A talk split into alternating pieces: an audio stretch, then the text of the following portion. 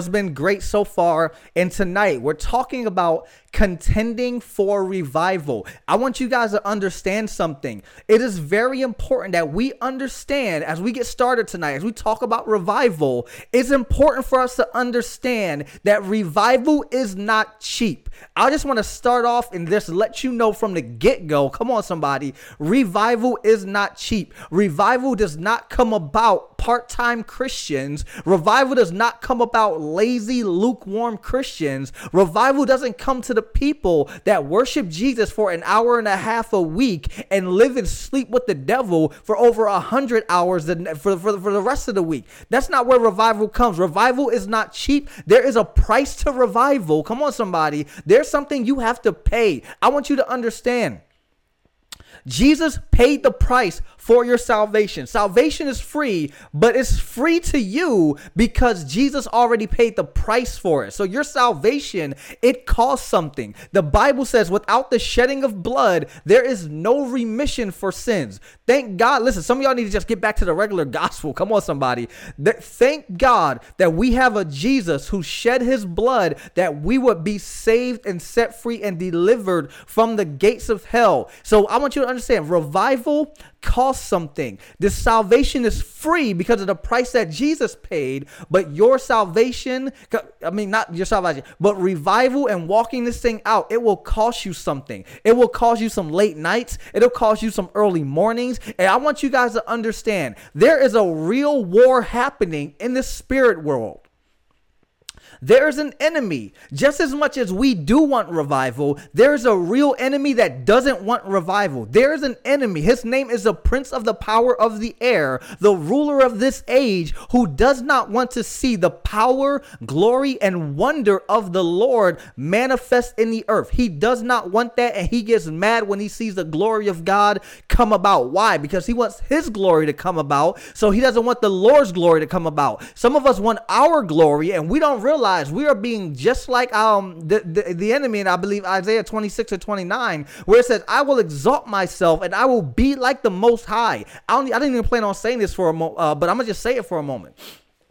Some of us are in this place where we are trying to build ourselves up and we're trying to make ourselves like the most high. There is only one room, there's only room for one butt on the throne of the universe, and it belongs to Jesus. I'm already preaching tonight. Come on, somebody. There is only one room for a butt on the throne of the universe. It belongs to God, and Jesus is seated at his right hand, ever making intercession for the saints. I want you to understand Jesus himself is contending in heaven Come on. Jesus already contended and won for salvation. He's not doing the work of salvation anymore. Jesus is in heaven and he is interceding for revival for the church that we will become one, that we will operate in unity and in power. Come on, read your Bibles, Ephesians 4, to become into the unity of the faith. We got to understand this thing is real. Jesus in this moment I love the way my pastor said it. He said it. He said it on Facebook last night. He said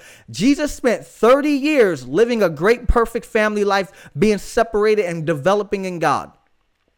He spent three years in powerful demonstration, dramatic power ministry. And Jesus himself has spent over 2,000 years interceding. Do you want to know the power of intercession? Do you want to know how important intercession is? Look at how much time Jesus has spent praying. He spent most of his life in the earth praying to the Father. And ever since he got back to heaven, he's been praying and interceding for the church. So I want you to understand very clearly tonight God is looking for a people that will hunger and thirst for revival. God is looking for a people that will contend for revival. What does it mean to contend for something, Marcus? First off, first and foremost, we need to get our eyes off of the things we see because too many of us are fighting for the things that we see. Come on, somebody and we are losing the battle because you're trying to fight something you can see, but you're supposed to be fighting something you can't see. Too many people, watch this. Too many people are carnal weaponed because they're carnal minded. The Bible says that we wrestle not against flesh and blood, but powers and principalities in the air. Come on, y'all know Ephesians 6. Don't make me read it out loud to y'all. Go get your Bibles. Ephesians 6 12. We wrestle not against flesh and blood, but against principalities, against powers, against the rulers of darkness in this age against spiritual hosts of wickedness in heavenly places. The fight that we are fighting is not with people we can throw uh, jabs at. It's not with people that we can get petty with. And it's not at, ooh, I'm about to make some of y'all mad tonight. The battle that we're supposed to be fighting in the spirit world, you can't unblock, you can't unfollow and unblock the devil. Come on, somebody. You can't unfollow and block the devil and get him off of your feed. Why? Because he's not trying to go for your feed. The devil is trying to go for your mind. This is why the Bible says in, in Second uh, Corinthians chapter 10, Though we walk in the flesh, we don't war according to the flesh. The weapons of our warfare are not carnal, but they're mighty in God for the pulling down of strongholds. Come on, somebody. Casting down arguments and every high thing that exalts itself against the knowledge of God, bringing every thought into captivity to the obedience of Christ. This battle that we're trying to fight, we got to recognize we are trying to fight. A lot of us are fighting the wrong things. A lot of us are fighting the wrong peoples. And I want you to understand when it comes to contending for revival, we've got to stop fighting the wrong things. We're supposed to be fighting devils and we're fighting denominations. We're supposed to be contending contending for warfare and we're contending against worship styles. We're contending against preaching styles and theology. Some of y'all are contending over who's right and who's wrong wrong. Some of y'all are contending over your seat at the church. I'm about to make somebody mad because you know I'm talking to you. Some of y'all, listen, if some of y'all fought for revival the way you fight for your favorite seat at church, you would have seen revival ages ago. If some of us would have fought for a par- uh, for for revival, like we fight for our parking spot and get mad when a guest comes and gets it, because God forbid a guest gets comfortable in church and actually gets saved, we would see revival. But we're fighting the wrong things. Come on, somebody, we're fighting against each other. You want to you want to know why your community doesn't have revival? It's because your pastors don't even talk to one another. Come on, we want to know why our community ain't seeing revival. It's because you can have a church 300 feet from each other. The pastors don't know each other's name. And if they do, they used to talk to each other for six months, but then they got into an argument over some petty stuff and they don't talk no more because they're more about their kingdom than they are the kingdom. Some of y'all know what I'm talking about. Come on, somebody. And we got to get over ourselves and we got to get under himself. Some of us need to get over ourselves and get under Jesus because we are fighting against the wrong things. You got to understand contending for revival contending for revival looks like more than just saying we want revival and going about our day. It means that you've got to understand before you can contend against something, you've got to contend for something. So if you're just contending for no reason and no goal, you're not contending. You're starting arguments and fights that you're probably going to lose anyway. But contending, it means to fight against something for something. So it means when a when when two uh when when two wrestlers get in a ring, and I don't even watch wrestling, so when two wrestlers get in a ring, they are fighting against each other for the gold medal. When two people are racing, they're racing against each other for the gold medal. Why are we not seeing revival? It's because we're fighting fights and we don't even know what we do if we won. We don't even know what we do. Some of y'all Guys, I'm about to make some people mad tonight. Y'all know how I do though. Listen, some of y'all can't get deliverance because you wouldn't know what to do if you got set free. Some of y'all can't get set free because you wouldn't know what to do when you actually have time to read and worship and not be traumatized and tormented. The children of Israel literally got delivered from bondage and shackles, and they said it would be better for us if we went back to Egypt and ate that nasty food that you had. Listen, Y'all know what you do when you get nasty food. If you from where I'm from, you fold the plate in half and you throw it in the trash before grandma see. Come on, my grandma can cook, so I never had to do that to her plate. What am I saying? They were willing to go back to the nasty food they complained about because they didn't want to fight. They didn't want to get up and do something for the word of the Lord in their lives. And you've got to understand if you don't fight in the spirit, you can't win in the flesh. So contending for revival looks like listen, I've got a goal in mind, I've got a calling in mind, I've got a destiny in mind, I've got something in me that I need to do, that I need to see come forth. Therefore, I'm going to fight against any enemy that would even dare to try to get in my way. You need to understand, listen, tell the enemy to get out of the way because he's going to get ran over, he's going to get ran through. Some of y'all be trying to to two, uh, two step around the devil. The devil ain't, listen, you can't Muhammad Ali the devil and try to rope a dope him. You can't just lean back with your fist up and try to dodge all day. Listen, the devil got a lot more energy than a lot of us. So you're going to get knocked out eventually. Stop playing defense and get on the offense. If you know the goal, contending means to fight against something for something. You need to know where you're going in your life. You need to know the call of God in your life. Come on, I wish somebody would talk to me. You, you need to know the destiny in your life. You need to know what God has called you to do because what's the point in winning a battle if you have nothing to show for it? What's the point in winning a fight if you have nothing to brag about? What's the point of winning a fight? Listen, half the reason why I'm so competitive is because I want to brag when I win.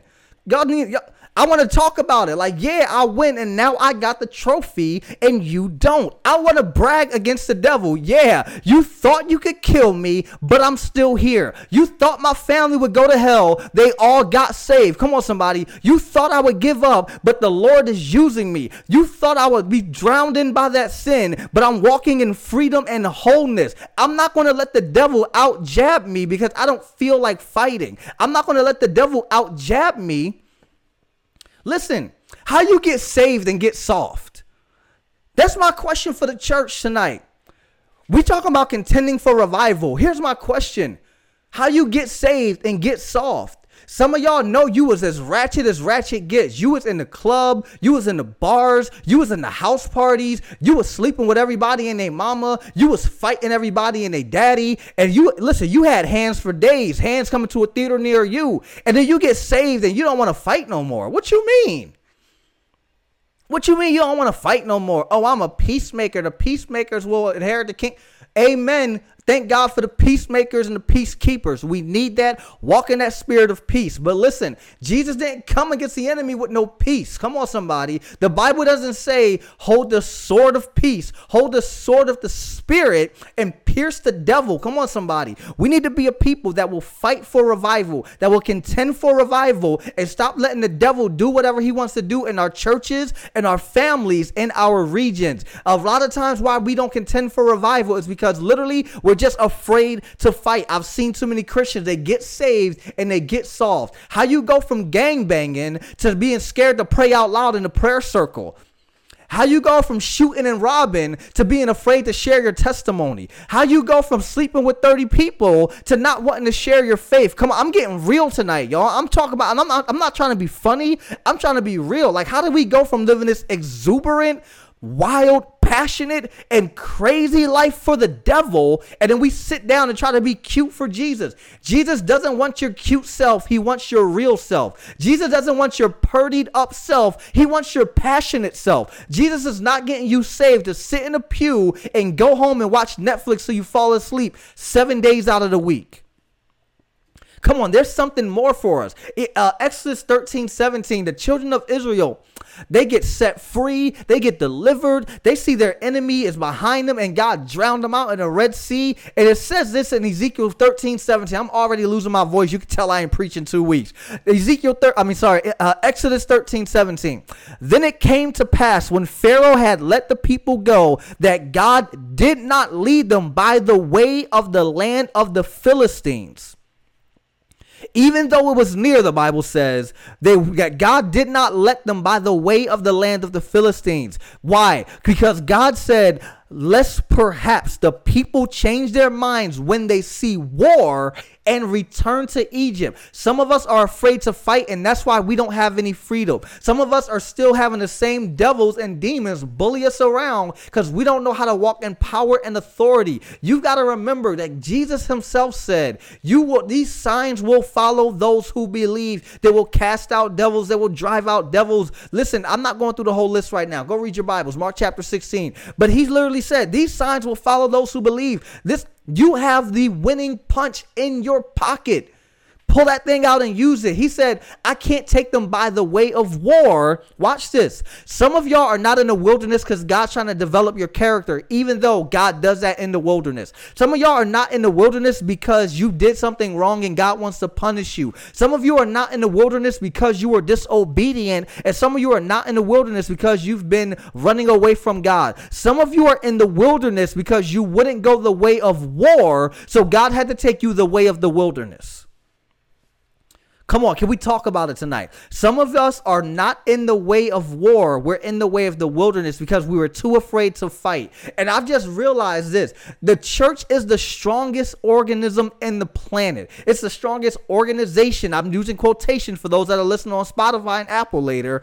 The, the church is the strongest organization slash organism slash body slash entity in the planet because we have the Holy Spirit. So, why is it that the strongest people people have the weakest mindsets. Why are we so lax and lazy? Let people say and do whatever they want to do to us and around us. And we got no fight back. Why is it that some of y'all can let your friends and family talk down on God and you don't want to say nothing? Like, we got to be real. This is what we do. And I've got to a place in my life where, listen, I, am not going to let you disrespect me. I'm not going to let you disrespect my wife. I'm not gonna let you disrespect my family, my friends. I for sure ain't gonna let you disrespect God. Like it's gonna be some hold me back type stuff. Like I, we gonna we gonna get the throwing bows. Not literally. I'm just playing, guys. Chill out. I'm not gonna fight nobody. But uh, we gotta get this mindset of they ain't gonna come around me with that.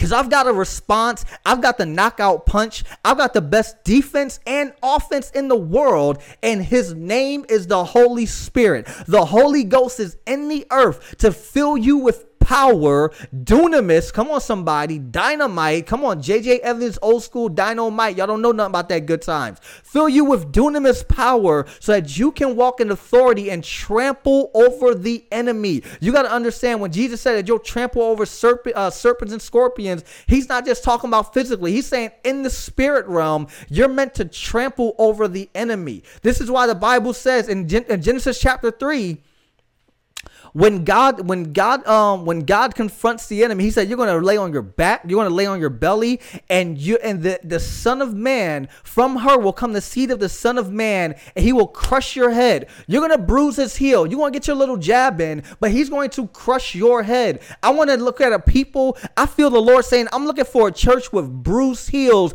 and trampled devils underneath their feet. I'm looking for a church with bruised heels and defeated enemies underneath their feet that aren't afraid to fight. You got to recognize that in, in Exodus 13, he had to take them away from the Philistines, Philistines, however you want to say it, and they were going to end up fighting them anyway. What he said, uh, listen, I can get, I, I can move you around right now. We can change some things in the schedule. We can move some things around on your calendar, but you're going to eventually have to fight them anyway. Some of you are in this place in your walk with God. Some of our churches are in this place where we're trying to avoid the devil, and you can only do it for so long.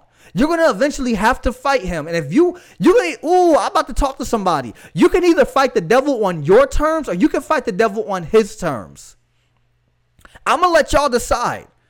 Come on, we got to decide as a church. As far as me, as far as the people I roll with, as far as the body of people I'm around, I can promise you this. I'm not waiting for the devil to show up in my doorstep for me to want to get into some spiritual warfare. Stop Ooh, I'm about to talk to somebody. Why is it that we always talk about spiritual warfare as the devil attacking us? Every time people tell me they're going through spiritual warfare, it's never them going against the devil, it's the devil attacking them. And I'm like, where are we at in the body of Christ where every time we talk about spiritual warfare, we're talking about the enemy attacking us? Are you telling me that the only time you're in spiritual warfare is when the enemy is trying to storm your gates and never when you storm his gates? The Bible said that the gates of hell will not prevail. What is a gate? A gate is a, a defensive weapon. So why is it that you got the devil running around with gates in his hand and not even a sword. You have a sword, he has a gate. I don't know about you, but I think a sword can beat a gate every single time. We need to get over this mentality that only time we're going through spiritual warfare is when the enemy is attacking. And if that's the case, Come on, if the only time the enemy is attacking you, I mean, the only time, if the only time you say you're in spiritual warfare is when the enemy is attacking you, you are on defense and you are being trampled over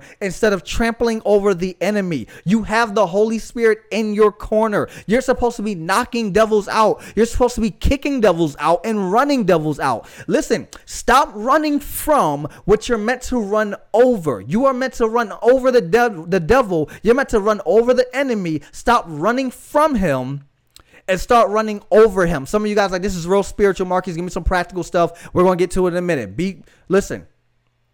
Be be patient with me. We're gonna get there. Listen, I, we got some. We got we gotta be these people that don't have just a good talk, but they walk this thing out and they live this thing for real. There's a lot of Christians that talk the talk, but they don't walk the walk. Listen, I'm not gonna I live in Florida, guys. I'm from Florida. I've lived Florida most of my life. I want to share a story. I'm not going to name the person that this involved, but it involved a Florida rapper. Okay, I used to be heavy into hip hop. Used to be heavy into rap. I used to rap, travel, and all that stuff doing rap. There was this rapper who was very well known. He's very famous now, still, even though he doesn't put a lot. Of, he doesn't really put music out anymore. But he was very famous, had a huge buzz for a couple of years when I was in like high school, and he was from Florida. And he was always talking in his music and his conversations how many guns he had, how many girls he had, how many dudes he knocked out, even though the dude was mad short. So I don't know how many people he could really fight and win, but that's not for me to, to say. He would talk about how tough he was, how how G he was, how much of a thug and a gangster he was. And there was this one time I was at this party, and I got to this party, and they were telling us something that just happened. They're like, yo, your your yo, old dude just came here and he ran off. I said, he ran off. I said, wait, is that the same guy that all he talks about is killing people? Yeah, man. Well, somebody rolled up on him and he ran away. And I'm thinking, wait, he literally sells music and he has told, watch this, he's told the world he's about that action. He told the world he's ready to fight. He told the world he's ready to shoot it out. And then the action came and he ran. And I'm thinking to myself today, there is a church that talks a big talk but has no fight. That, oh, we serve a mighty God. Oh, we kick the devil out. Oh, we decree and declare. Stop decreeing and declaring stuff when you know you're scared of the enemy you're trying to decree against. We talk a big game, y'all, but it's time. I feel the Lord saying, I feel the Lord saying right now in this moment, stop talking about it. Walk in the power and the uh, the authority that I have given to my church. Stop just sitting the Holy Spirit in the corner of the backside of your spirit. Some of y'all treat the Holy Spirit like Moses, and you put him in the backside of the desert of your spirit because it's not woo.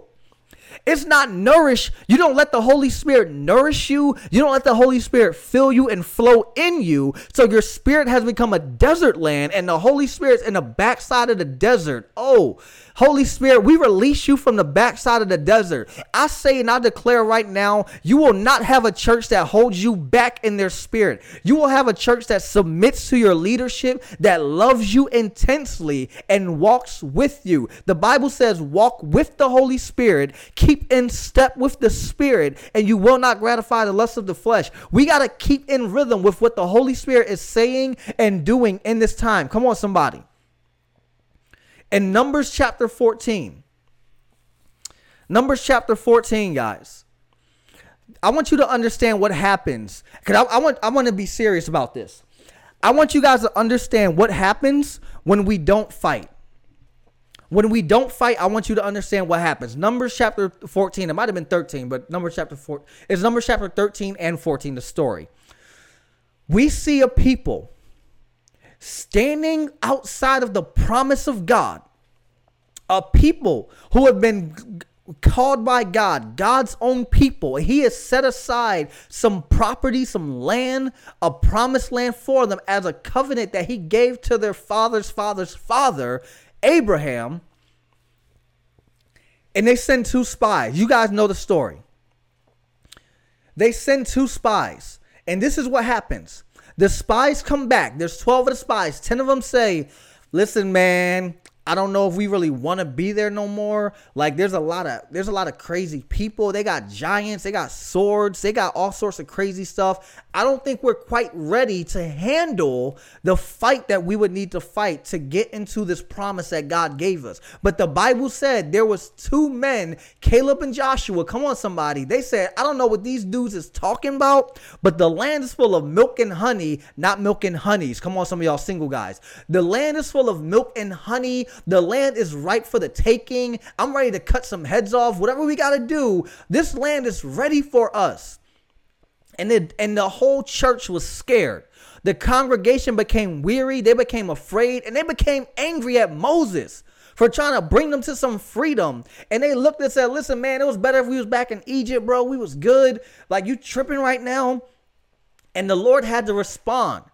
I want you to understand this. He said, except for Caleb and except for Joshua, you will by no means enter the land which I swore I would make you dwell in. Watch this. But your little ones, whom you said would be victims, I'm about to talk to somebody whom you said will be victims, I will bring in, and they will know the land that you have despised. But as for you, your carcasses will fall in the wilderness. What was the Lord saying? He said, Since y'all want to be so scared, you can't have it anyway.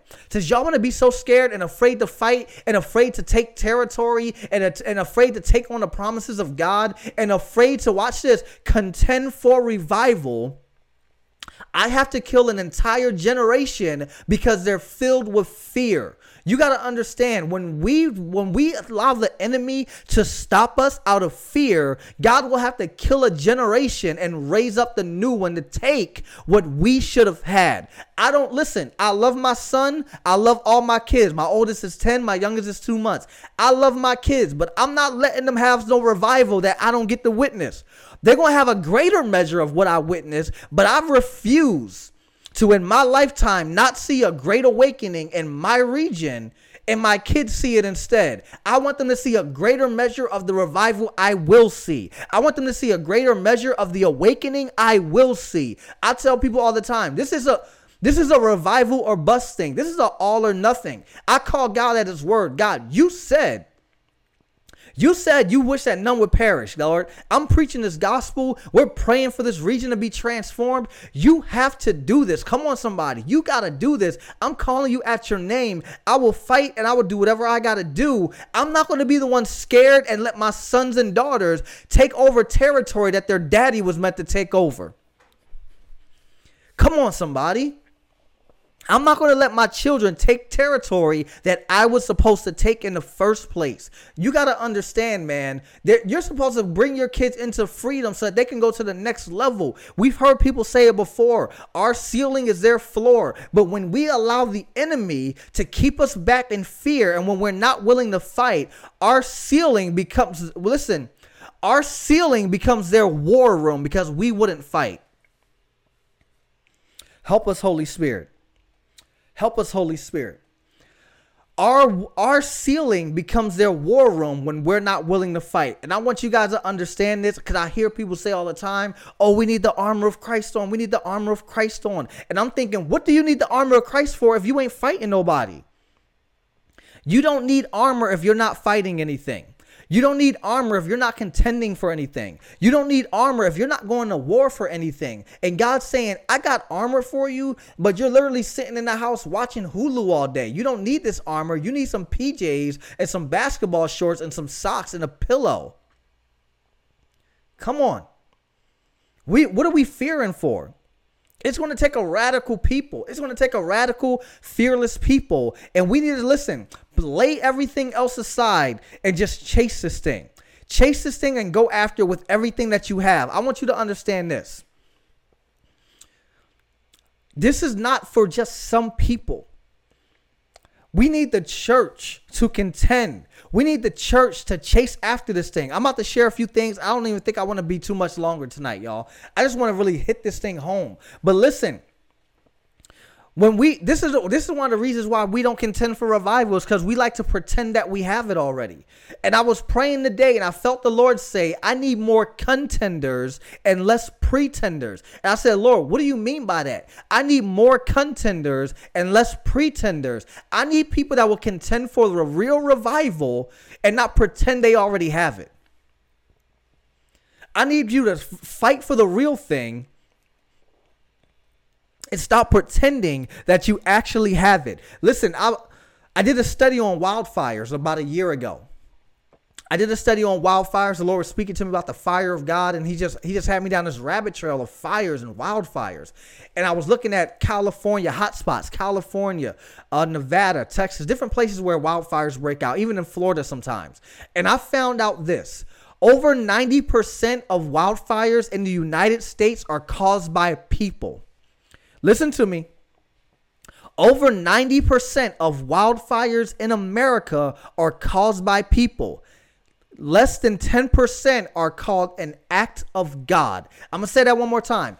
90% of wildfires in America are caused by people, and the less than 10% that aren't caused by people, scientists call an act of God. And I remember just looking into this, and I felt the Lord tell me a year ago. He said, Marcus, 90% of fires created in the church are a man born fire. 90% of the fires in the church are man made, and less than 10% are an act of God. I said, What in the world is going on here? And the Lord began to reveal me and show me that we put all these things together to make it look like and sound like and feel like we have revival. We tell people because the church is full, we've got revival. How is the church full and we got revival, but we're all still living in sin and compromising every day of our life. I'm not saying we're supposed to be perfect, but you know what I'm saying. Like we're li- we're living these lives where as long as the building is full, we think we have revival. I want you to understand it's so much deeper than your building and your parking lot being full. I don't care if your parking lot is full if every soul in the room is empty. I don't care if every pew is full if the people are empty, if they're not filled with the Holy Spirit, walking in signs, wonders, and miracles, and intimately in love with the man that is named Jesus Christ. If it is not the fire of God, it is Leviticus strange fire. Come on, somebody. I don't want to give the Lord a Leviticus 10 strange fire where I use what I want and I put it on the altar and I say, Yeah, we got a fire of God going. We got revival going. You need to be like my church. You need to be like my tribe. You need to be like my people. We got revival here. Why? Because you sang one extra song? Come on, man. We got to get over this. We got to get over making things happen for our own namesake and we got to say, Lord, if you don't do it, it's not going to happen. If you don't bring revival, it's not going to happen. So what does that mean? What does that look like? First and foremost, we need to we need to begin to change the standard in the church. And we need to stop labeling things that aren't revival as revival just because we're too lazy to pay the price for the real thing. We need to stop labeling these fake revivals as real revivals because we're too lazy to do the real thing. If you had to plan and promote and put a million flyers out and promote your thing on Facebook and spend $150 and you had to beg people and you had to call all your friends and cousins to get into one service and it was a lot of people, it's not revival. We need to contend for the real thing. There is, listen, I felt this when I was in prayer. There is a generation, there is a people, a people that are passionate, passionate Christians that are rising up. And I believe the Lord is saying that they would rather pray, intercede, and touch heaven than get a weekly feel good message that does nothing for their spirit and has no substance and is all fluff. There's a generation of people that would rather pray and intercede and see real revival than continue to go to these me- these churches with fluffy messages that make you puff up and be proud and feel good about yourself. And you end up feeling so what this is the problem with these feel good messages. You leave feeling so good about yourself that you don't need Jesus anymore. You leave feeling so good about yourself that you don't need the gospel message anymore. And it's boring to you because I'm such an awesome person. Oh, you're great. You're amazing. You're awesome. Da, da, da. God wants to do this for you. God wants to do that for you. Listen, man, I could talk all day about the promises of God for your life. I believe in them. But what I don't believe is this that we're just we are not the king. We are not the Lord. Jesus Christ is Lord and we cast our crowns before him. Stop looking at Jesus hoping and oh, moving your head over to the side like, "Hey, I need another crown, Jesus. Come on, I need to be bedazzled. Get my drip right. Come on somebody. Jesus ain't trying to get your drip right. He already dripped his blood so that you could be set free and you could worship him. And we need to be a people where the prayer service, come on, we need to be a people that are so hungry to contend for revival that the prayer service becomes the most powerful service of the church. Where the prayer services are more packed than the Sunday mornings, where the intercession rooms are more packed. Listen, come on, then your then your quote unquote revival nights where you bring out a guest speaker. Come on, I, I'm serious about this, man. I really believe, man. I've been praying. I believe that the Lord is about to hit the church. The Lord's been just talking to me about this travail and this mourning of the spirit and just this agony where you just can't get away from prayer and you gotta seek after him because he is about to birth. He's he's trying to birth something through his church. He's trying to birth something through his people, and he needs a people that are willing to go through the pain of revival to birth revival. Everybody, oh, y'all don't want to talk to me. Everybody wants the baby be, but where are the people that are willing to endure the labor? Where are the people that are willing to endure the labor, the labor to receive revival, to walk into revival? I'm about to tell you guys a few keys and we're going to get out of here. Keys to contending for revival. Number 1, you can write this down, you can do whatever, press the replay button, do what you got to do, boo boo. Keys to contending for revival. Number one, lay your idols down. You cannot have revival when you are an idol worshiper. You cannot have revival when you say Jesus and. I'm not trying to be too religious here. I'm not, I promise you I'm not. But and, I'm glad my wife is asleep because she going she would probably say something to me. She'll probably say something when she listens tomorrow. Listen, I don't like the Jesus and shirts oh, all I need is Jesus and coffee. And typically it's coffee and Jesus, and Jesus on the back end. I don't like those shirts. I'm not trying to be too religious. I know they cute ladies. Do your thing. I'm not going to call you out. I'm not going to think you're less spiritual. I promise. It don't change my view of nobody. I just don't like them because I'm like, I'm not putting nothing on my clothes that say Jesus and something. I don't need nothing but Jesus to get me through my day. I'm not trying to be too religious. Let me move on because some of y'all want to get mad at me that love your coffee too much. But on a serious note, guys, we need to lay our idols down. It's not Jesus and, it's Jesus or. Come on, it's not Jesus and, it's Jesus or. Jesus is saying, I need you to pick one. It's either me or the world. It's either me or your Netflix. It's either, I'm not saying you can't watch Netflix. It's either me or your idolatry. It's either me or your adultery. It's either me or your closet hiddenness. We got to pick one. And if we're going to serve the Lord Jesus, we need to drop what we have, Pick, what did what did he say to the rich young ruler? You lack one thing. Sell everything you have and follow me. And he walked away sad, not because he didn't want to follow Jesus, but because the price was too much. He loved his stuff more than he loved Jesus. He loved his possessions more than he cared about walking and following Jesus. We've got to lay our idols down. Acts chapter 19, revival hits the land and it literally says, Many people who believed, they came confessing and telling their sin. And they those who practiced magic brought their books together and burned them in the sight of everybody. Listen, we need to have a good old bridge burning service. Some of y'all need to get a bonfire going and just have your church come dump everything that's idolatry in their heart into the fire. I don't care if you got to write it down on a notepad or if it's a real thing, you just got to throw it in the fire. And listen, it said that when they did this, it, it was over millions of dollars worth of stuff.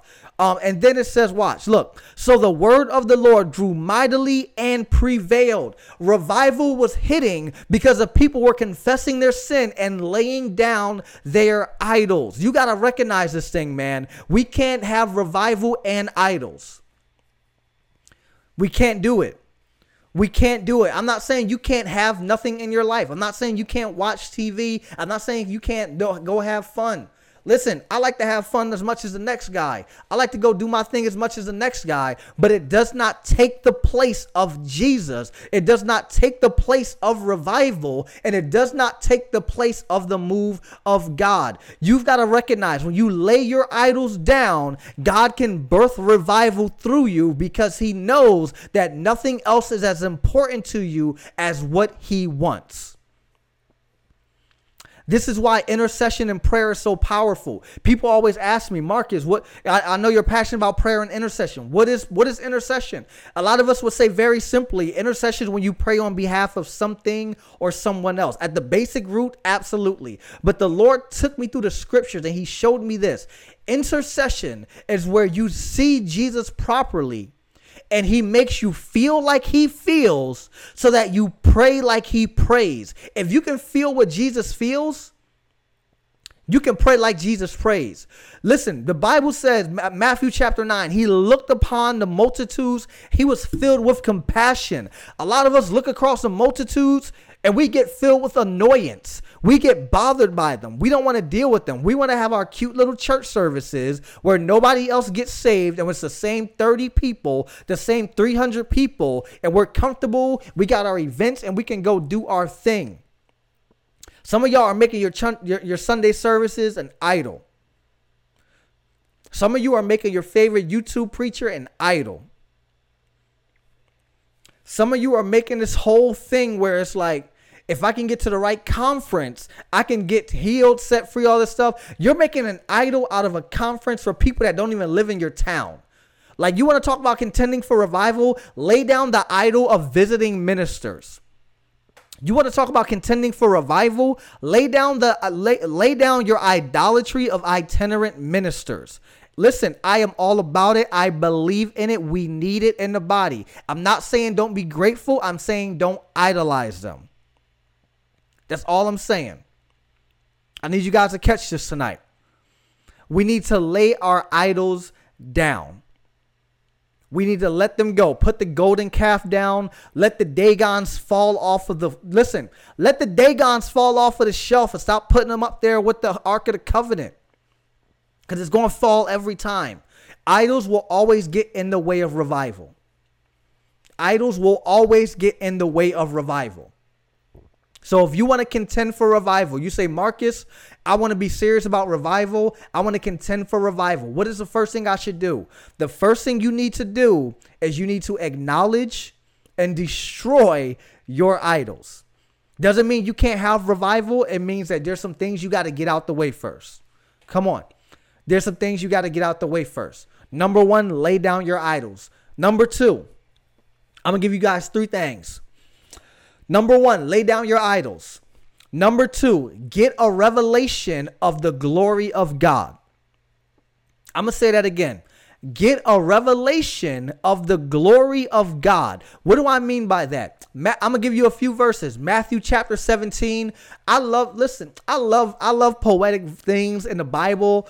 Um, people make fun of me because I do like one-liners all the time, but I just love like the poetic style of things. So I love the Psalms because of the poetry. I love the book of Isaiah because of the poetry. Anyway, there's a line in Matthew 17. Matthew 17, the transfiguration of Jesus. He takes Peter, James, and John up the mountain and he is transfigured. He is in his glory right? He's revealing his glory to them, and he's got Moses and Elijah hanging out, and they are they are blown.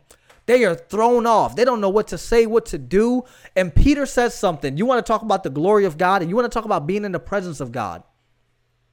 There is one simple statement. I just feel, oh God, I feel this on me right now.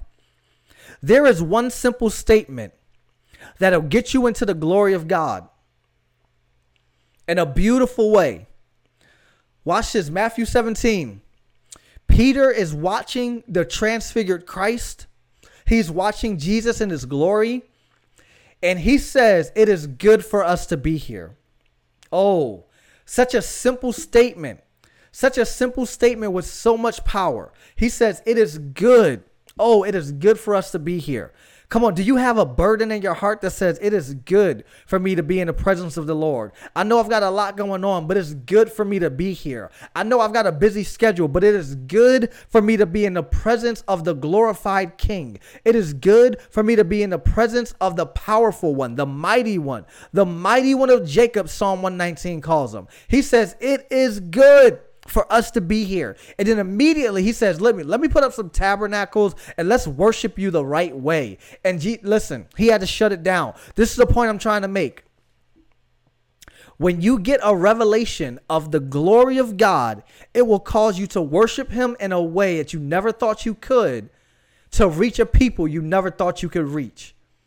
I'm gonna talk I'm gonna take it back to John chapter 20 and 21. When they see the risen Christ, they see the risen Christ. They get to have uh, breakfast on the beach with him. They see the risen Christ. He begins to preach to them. He begins to tell them all these things. He begins to tell them, listen, some of you are going to die until you see the glory of God. He was talking about John. Yes, come on. It is good for me to be in the presence of God. And he says, listen, I'm about to endue you. This is the last chapter of Luke now.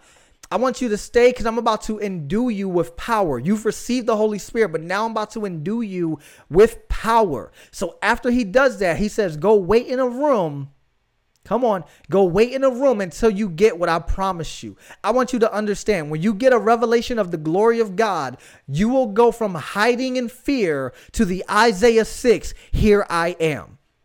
Come on. Some of y'all need to just write this down. Here I am. If you can get a revelation of the glory of God like uh, like Isaiah did in chapter 6, when he saw the throne of God, when he saw the seraphim, when he saw the burning altar, he said, "Woe is me." He was cleansed. God said, "Who shall I send?" And he said, "Here I am, send me." If you can get a revelation of the glory of God, it'll cause you to desire to contend for revival. Come on. Revelation chapter 1. John sees his best friend.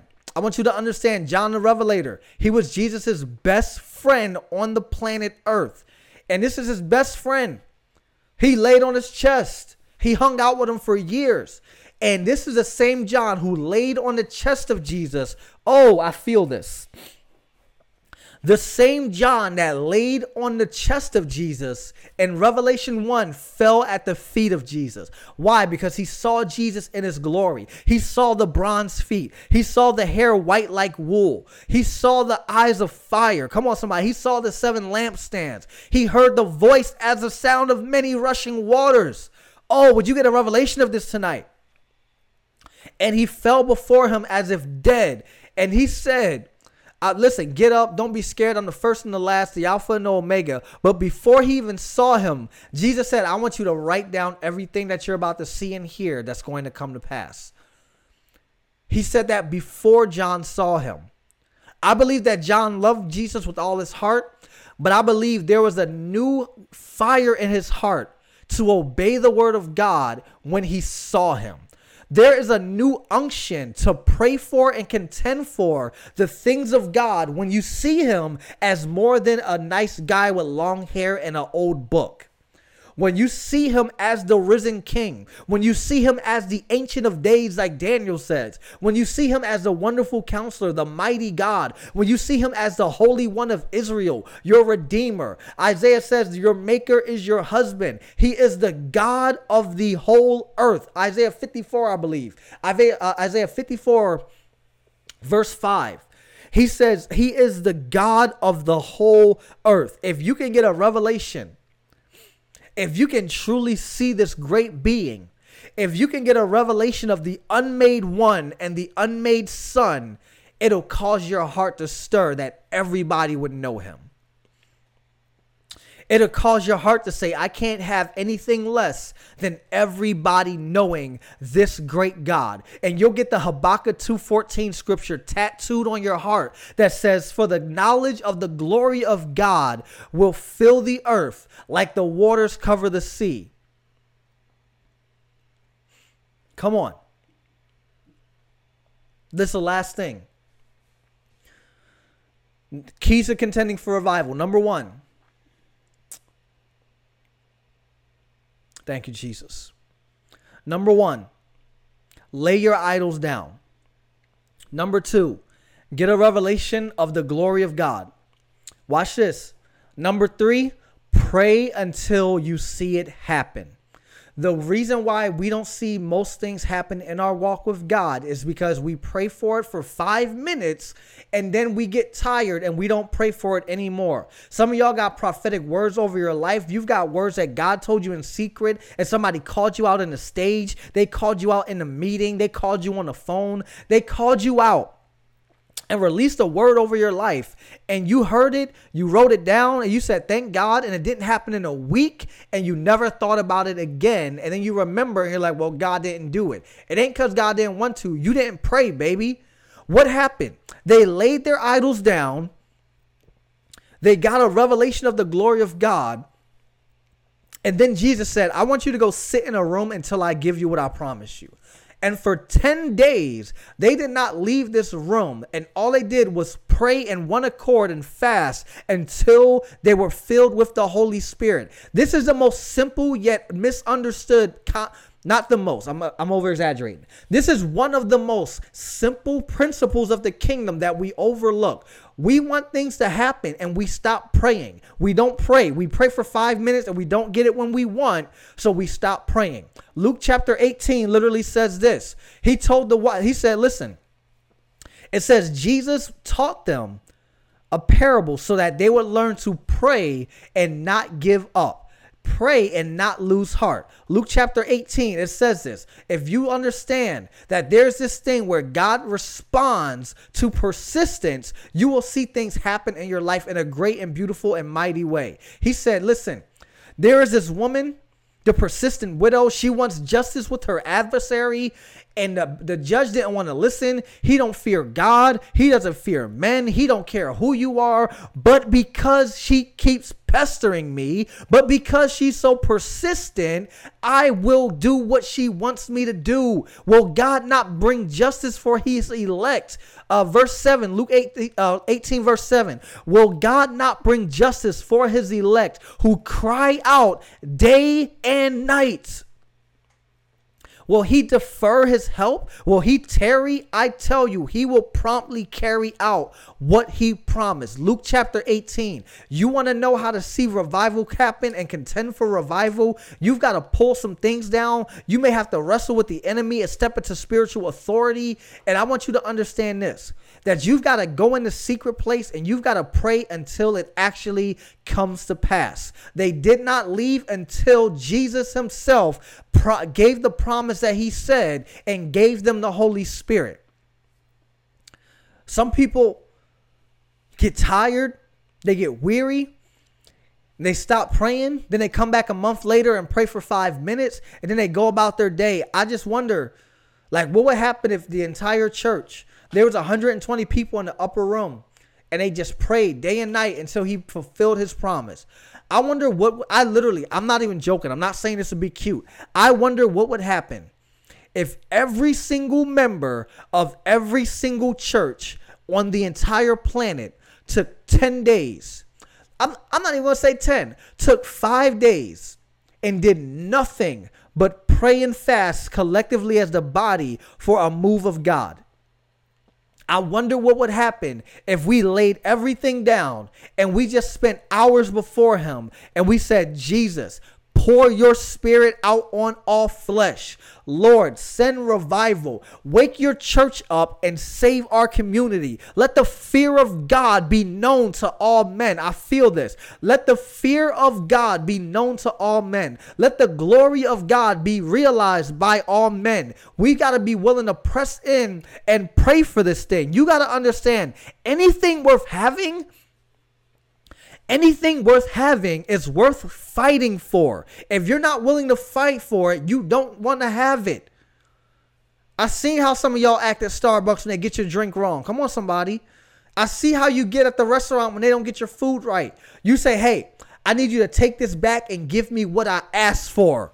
Oh, I need you to give me what I asked for. Lord, I need you to give us what you place in our hearts. You place revival in our hearts, Lord. We will not stop crying day and night until you bring it forth. Isaiah 56 I've set watchmen on your walls. They will never hold their peace day or night, and they will give him no rest until he establishes Jerusalem as the praise of the earth. We are looking, listen, the Lord is looking for a watchman generation that will be on the wall, that will watch and that will pray. Why? Because the spirit is willing, Jesus said, but the flesh is weak. You're going to have to tell your flesh, you're not the boss here. You're going to have to tell your flesh, you don't run the show here. You don't pay the bills here.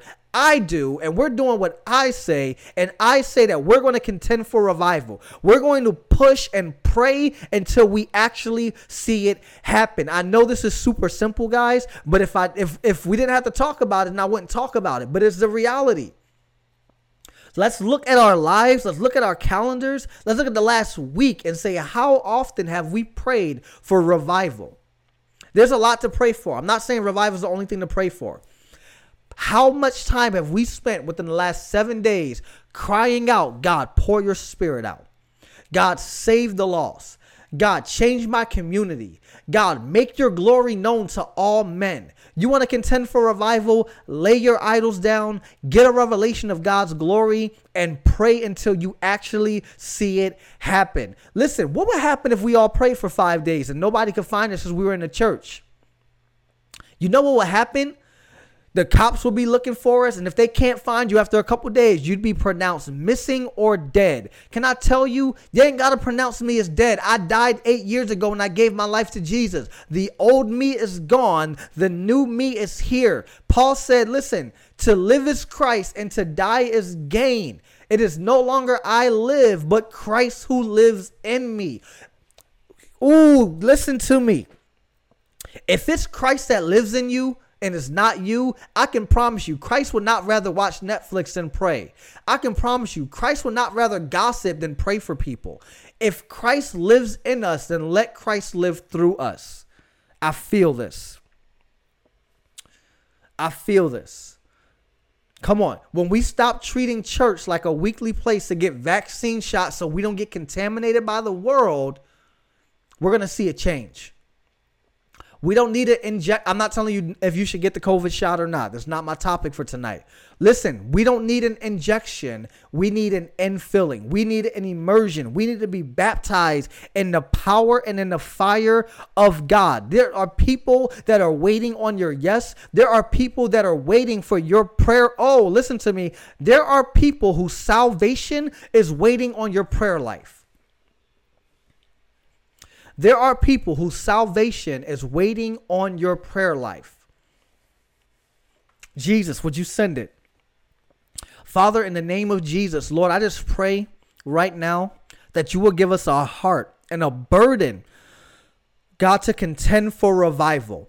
Lord, to wrestle in the spirit, that we will have the Jacob's wrestling anointing on us that says, I will not let go. I will not stop praying until you bless me, until you pour out your spirit, until you save my family, until my until my region and my city literally knows the glory of God. I believe it that if we will pray and seek the Lord and contend in the spirit for this thing, that God will have to answer. Lord, I believe that if people, if churches and children and your children, if your children and your churches would work together and pray and cry aloud, there would not be a moment when your ear is not full of a cry for revival. So, Lord, I pray that you will do it.